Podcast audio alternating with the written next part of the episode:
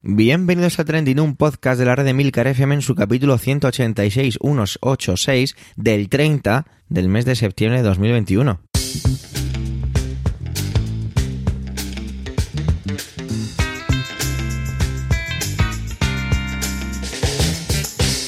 Trending es un podcast solo que pasa, solo que ocurre, son noticias que pueblan las redes sociales. Todo ello con opinión y siempre con ánimo de compartir. Por ello somos varias voces, aunque yo, Javier Soler, haga de presentador. Trending es tu podcast de noticias semanal. Adelante. Bueno, pues este mes se acaba ya. Es de esos meses que a veces se hacen muy largos y otras veces se hacen muy cortos. Cuando uno piensa dónde estaba hace un mes, pues parece que estaba muy lejos. Yo ya estaba trabajando, pero bueno, cada uno sus cosillas. Vamos a empezar ya este capítulo y lo hacemos con Manuel. Y es que Manuel se ha centrado en las redes sociales, sobre todo unos informes internos de Facebook que hablan de la toxicidad de la red en adolescentes. Si pensamos que más del 40% de los usuarios tienen menos de 22 años, evidentemente esta, esta toxicidad perdón, es un gran problema.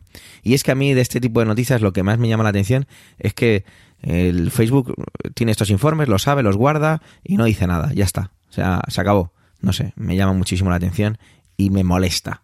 Adelante, Manuel.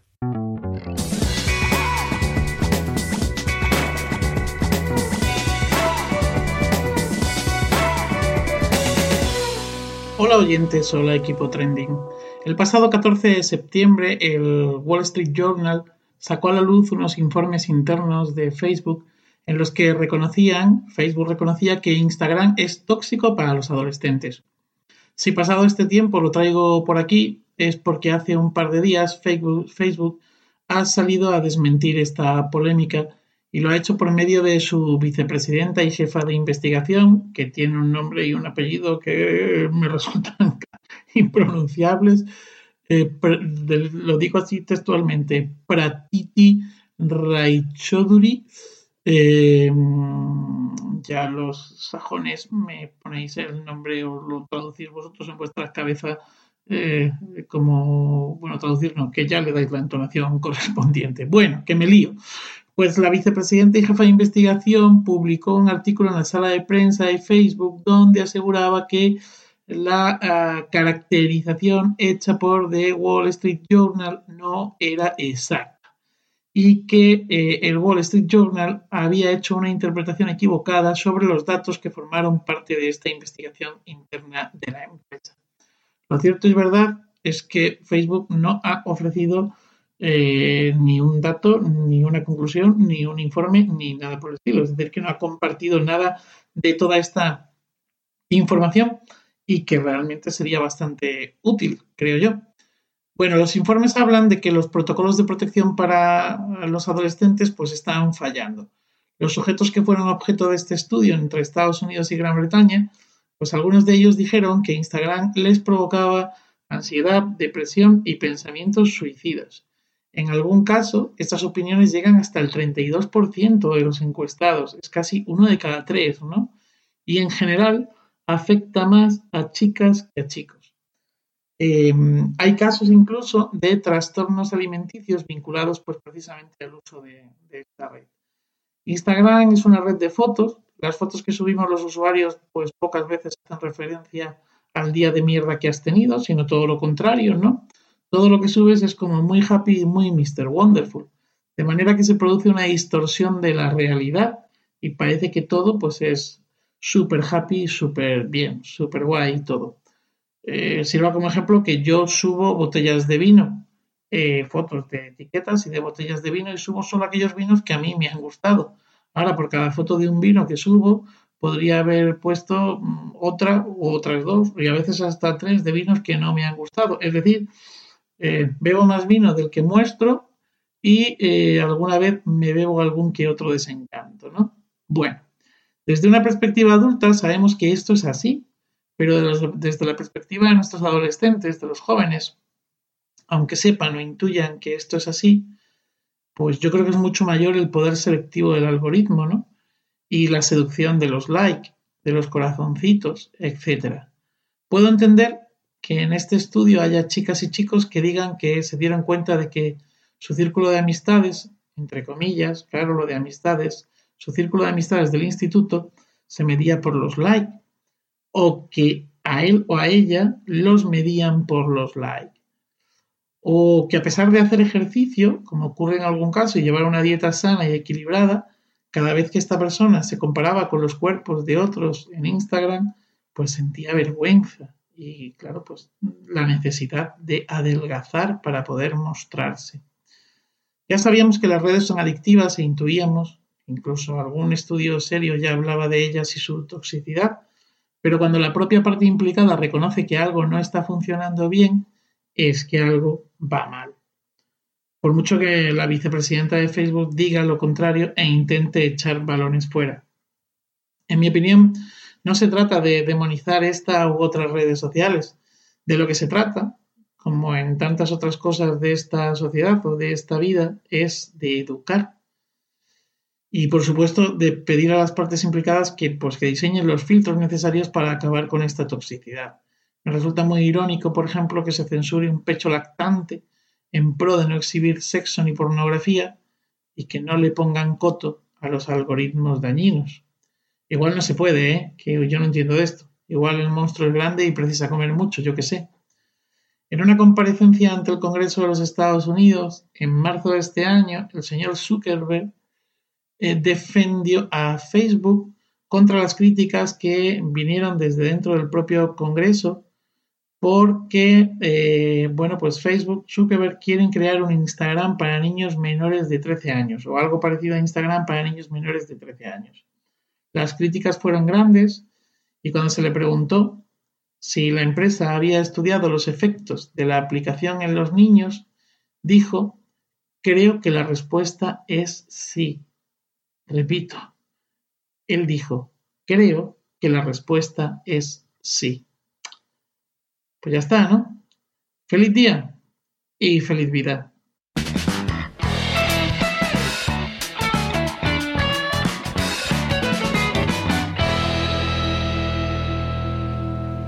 Antonio se pone su mejor traje, pasa por la sección Q y pisa a fondo con su Aston Martin. Todo ello para celebrar la última película del agente secreto más famoso del mundo, James Bond, y más concretamente su evolución. Adelante, Antonio.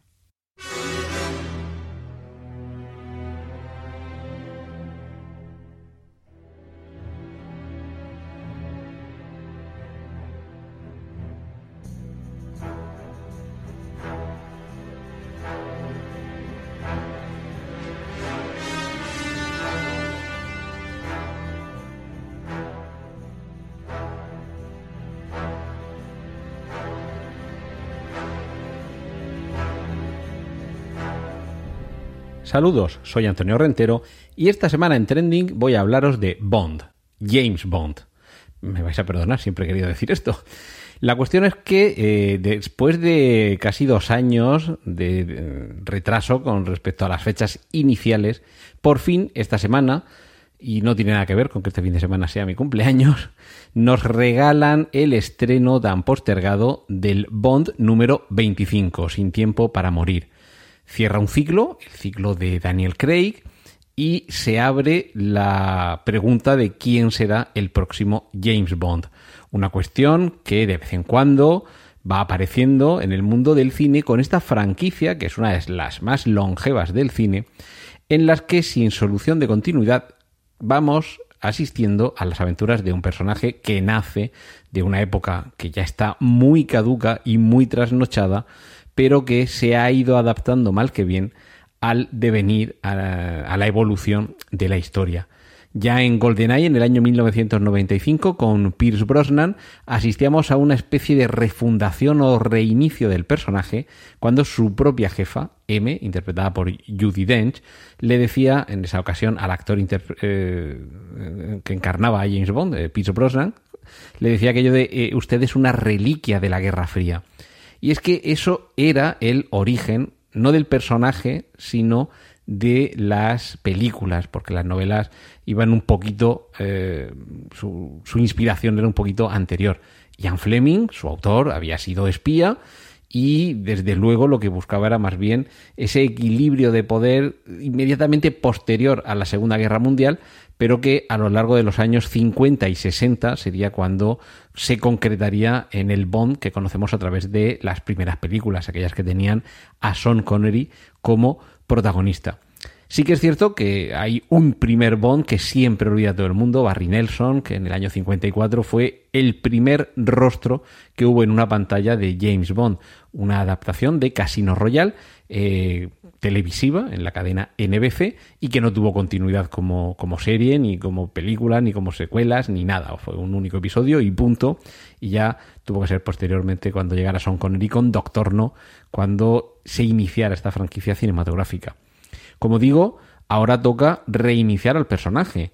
Cuando Sean Connery se alejó de él y se introdujo a George Lazenby con una única entrega, se retomó posteriormente por Sean Connery el personaje para una eh, entrega adicional de las oficiales, porque de las no oficiales, en los años 80 tuvo aquel Nunca digas nunca jamás, que eso ya se merece su propia historia, y, y luego tuvimos a Roger Moore, el James Bond más longevo en cuanto a años que estuvo interpretando al personaje y en cuanto a número de películas, siete contra las seis de Sean Connery, las seis oficiales. Entonces, lo que tenemos es nuevo James Bond casi, si no cada década, casi cada 15, 20 años. Y con Daniel Craig hemos estado, eso, tres lustros desde ese Casino Royal oficial, y no como aquella disparatada versión paródica de los años 60, en la que eh, David Niven interpretaba, interpretaba a un James Bond ya veterano, ya retirado, y en la que aparecían desde Woody Allen y Peter Sellers a, bueno, directores de la talla de John Huston, y porque además es de esas películas que tiene cuatro directores, cada uno se encargaba de un segmento, y la verdad es que la película es muy irregular, tiene momentos divertidos, pero es una locura, no tiene ni pie ni cabeza. Y tenemos, por ejemplo, nada más y nada menos que a Orson Welles interpretando al malvado Le Chiffre. En fin, una evolución que a partir de los años 90, una vez que cae el muro de Berlín, y por ahí es por donde empieza GoldenEye con, con Pierce Brosnan en el año 95, ya apuntaba a que James Bond debía cambiar, 007 debía ir adaptándose a unos tiempos que habían dejado décadas atrás todo aquello que había inspirado al personaje. Mm, algunos hemos crecido en la época en la que Roger Moore era el James Bond de los estrenos cinematográficos y de vez en cuando veíamos en vídeo o, en, televisión a Sean Connery y nos parecían ya películas viejas, pero sí que es cierto que algo tenía Sean Connery, una, elegancia seguramente. Los años 50 y 60 siempre han sido más elegantes que los años 70 y 80, pero Pierce Brosnan es que desde los tiempos en los que interpretaba en televisión a Remington Steele en cuanto aparecía con su, con su smoking y su pajarita, ya es que veíamos que era un James Bond y todavía hubo que esperar unos cuantos años hasta que se liberara con su contrato con la, con la serie de televisión y encarnara por fin a la gente con licencia para matar.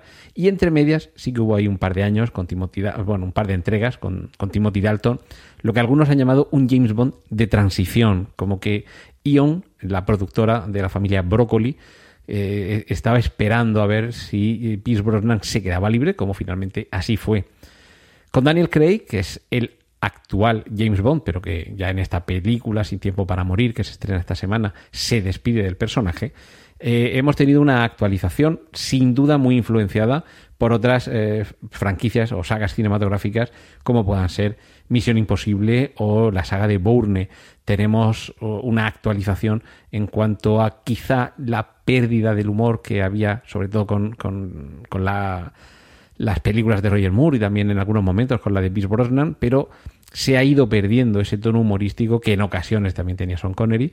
Y Daniel Craig sí que es cierto que yo creo que es el James Bond más, más seco y más poco simpático de, de toda la historia, lo cual no quita para que sin duda sean unas películas más que divertidas, más que recomendables y, que quizá con el pequeño bache de Quantum of Solace la segunda de esta, de esta, de esta última jornada Todas las demás son magníficas, empezando por Casino Royal, que desde luego dio un, golpe sobre la mesa y dijo, este es el Bond del siglo XXI y, bien que lo, que lo dejó claro. Y con mi favorita, Skyfall, aunque desde luego no voy a echar de menos, eh, perdón, no voy a hacer de menos a Spectre, pero para mí Skyfall es la mejor de todas estas, a falta de ver este viernes Sin Tiempo para Morir. Y ahora nos queda esperar quién será el próximo Bond. Pero sobre todo esto, como yo tengo mis propias teorías, lo dejaré para más adelante. Ya os, daré el rollo con ello en otro momento. Y os animo a aproximaros a este personaje, sobre todo porque incluso desde un punto de vista eh, histórico y político, tiene para un análisis. Y bueno, además, que nos divertimos y nos entretenimos mucho con estas películas que ya sabéis que son agitadas, que no mezcladas. Un saludo a Antonio Rentero y ahora os dejo con los contenidos del resto de mis compañeros aquí en Trending.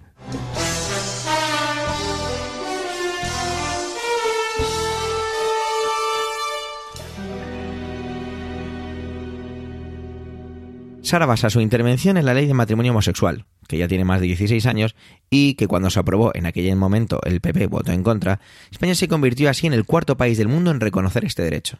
Pero bueno, vamos a ver qué más nos cuenta porque tiene que ver también con lo que ha pasado con un referéndum en Suiza. Adelante, Sara.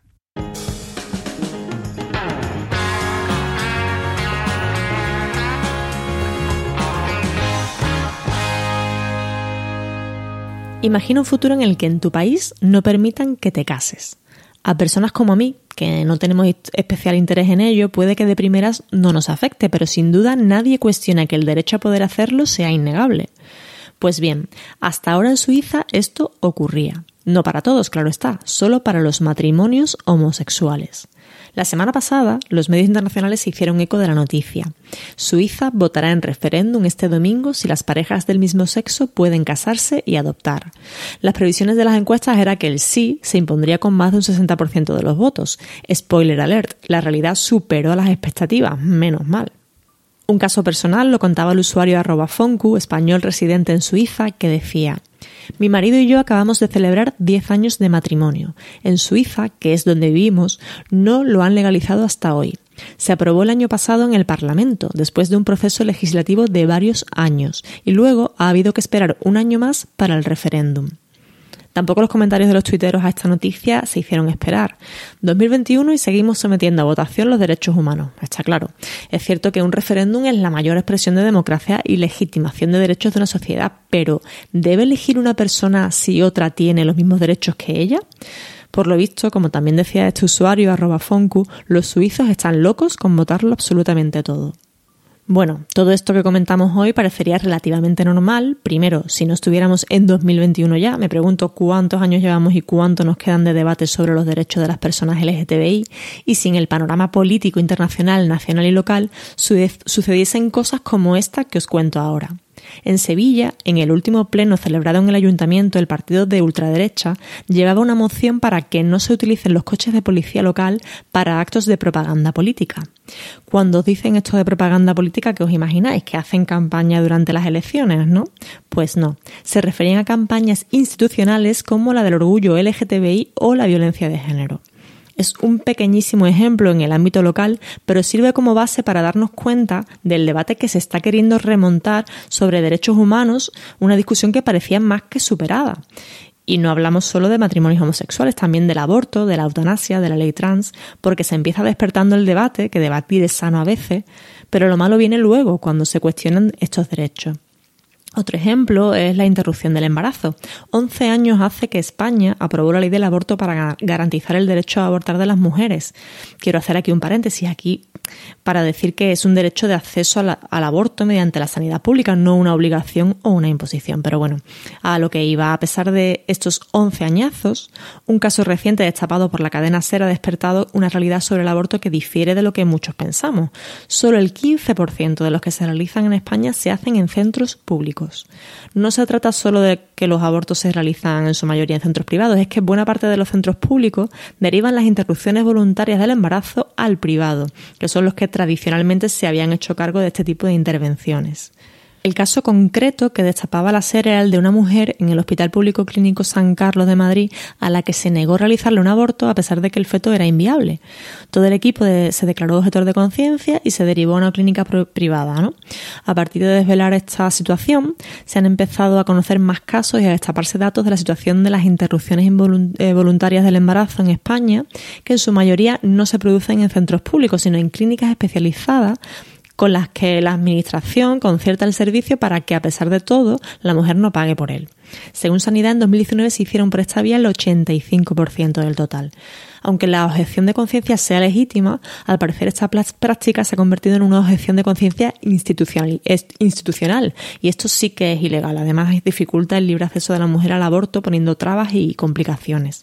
Así las cosas, y volviendo al tema, al tema trending de hoy, el domingo pasado en Suiza se vio un poco de luz y de color. Se aprobaba en referéndum el matrimonio entre personas del mismo sexo con el respaldo del 64% de los votos. Esta decisión permite además que estas parejas puedan adoptar hijos y, en el caso de las mujeres solas o parejas de lesbianas, tener acceso a técnicas de reproducción asistida y a los bancos de esperma.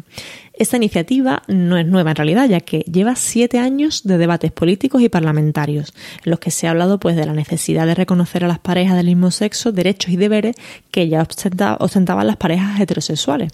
Igualmente, a la pregunta del matrimonio igualitario votaron con no un 35,9% de los votantes. También es cierto que en las grandes ciudades suizas el sí ha sido mayoritario, mientras que ha sido todo lo contrario en las zonas rurales que por lo visto son más conservadoras. ¿no? Esto hace que la media haya sido más baja. Por cierto, también se votaba el pasado domingo sobre aplicar un impuesto a los más ricos y en este caso ganó el no con un 65,3%. En Suiza tienen las prioridades clarísimas. Eduardo Rubiño, presidente del Grupo Parlamentario de Más Madrid en la Asamblea de Madrid, tuiteaba Suiza aprueba el matrimonio igualitario y el derecho de adopción para parejas homosexuales. Una gran noticia después de una campaña infame de los reaccionarios que mostraban niños etiquetados como ganado, zombies y lemas que recuerdan a cosas que dice aquí pues el partido de ultraderecha. Y lo acompañaba de, algunas de algunos carteles de, o propaganda política con imágenes que recuerdan a las cajetillas de tabaco, como con textos como niños por orden, no, niños con una persona muerta, matrimonio para todos, no, tengo un padre y una mami, eh, con, con un niño llorando, con una imagen de una especie de zombie, en fin. También, por supuesto, ha traído sus comentarios que nos retrotraían a debates del siglo pasado en Twitter, como el que decía, el problema es que a todo le llaman matrimonio. Estoy de acuerdo en que se pueda elegir, pero no en detrimento de la unión entre un hombre y una mujer que pueden procrear. Bueno, en fin, esta campaña en contra que comentaba antes procedía del partido ultraconservador UDC, que tras la aprobación del matrimonio igualitario por el Parlamento suizo el pasado mes de diciembre, recogió firmas para que se celebrara el referéndum y que el pueblo pues, fuese el que tuviera la última palabra. Para que esto sucediese, lo, lo, único que necesitaban ellos eran las firmas de tan solo 50.000 personas. Al parecer, con la excepción del partido de derecha radical, de ciertos grupos religiosos y otros que defendían que el matrimonio debía estar reservado a una pareja formada por un hombre y una mujer, el resto de formaciones políticas apoyaban la iniciativa liderada por el Partido Verde. De todas formas, no todo está en el siglo pasado. En algunos países, al menos en Europa y como ocurría hasta ahora en Suiza, existe la figura eh, de la unión registrada, con la que se garantiza pues, algunos de los derechos de las parejas heterosexuales, como por ejemplo elegir un apellido en común, acceder a la, herencia de la pareja o a la pensión de viudedad. E incluso en Suiza, desde, desde 2018, se permitía adoptar al hijo o a la hija de la pareja. Gracias a este referéndum, Suiza sale así del pequeño grupo de países de Europa Occidental que todavía no han impulsado una ley que permita el matrimonio homosexual y en el que están todavía países como Italia, Grecia y Liechtenstein. España, por suerte, rompió hace tiempo esta enorme injusticia. Fue en 2005 cuando se aprobó esta ley, convirtiéndose, si no me equivoco, en uno de los primeros países después de Países Bajos y Bélgica, en Europa me refiero. Aunque yo solo tenía por entonces 19 años, recuerdo perfectamente el debate donde la mayor disputa estaba en si deberíamos llamarlo o no matrimonio, cuando en realidad lo que querían limitarse eran los derechos humanos, la libertad individual y el avance social. Bueno, hasta aquí mi intervención de hoy. Cuidaos mucho y espero que la semana que viene traigamos más buenas noticias como esta. Adiós.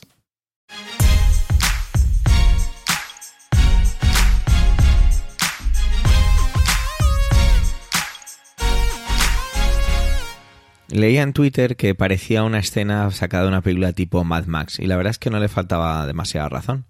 El ver esas imágenes de gente peleándose en una gasolinera de Reino Unido por la supuesta, entre comillas, escasez de carburante, pues parecía eso, una escena de una película posapocalíptica.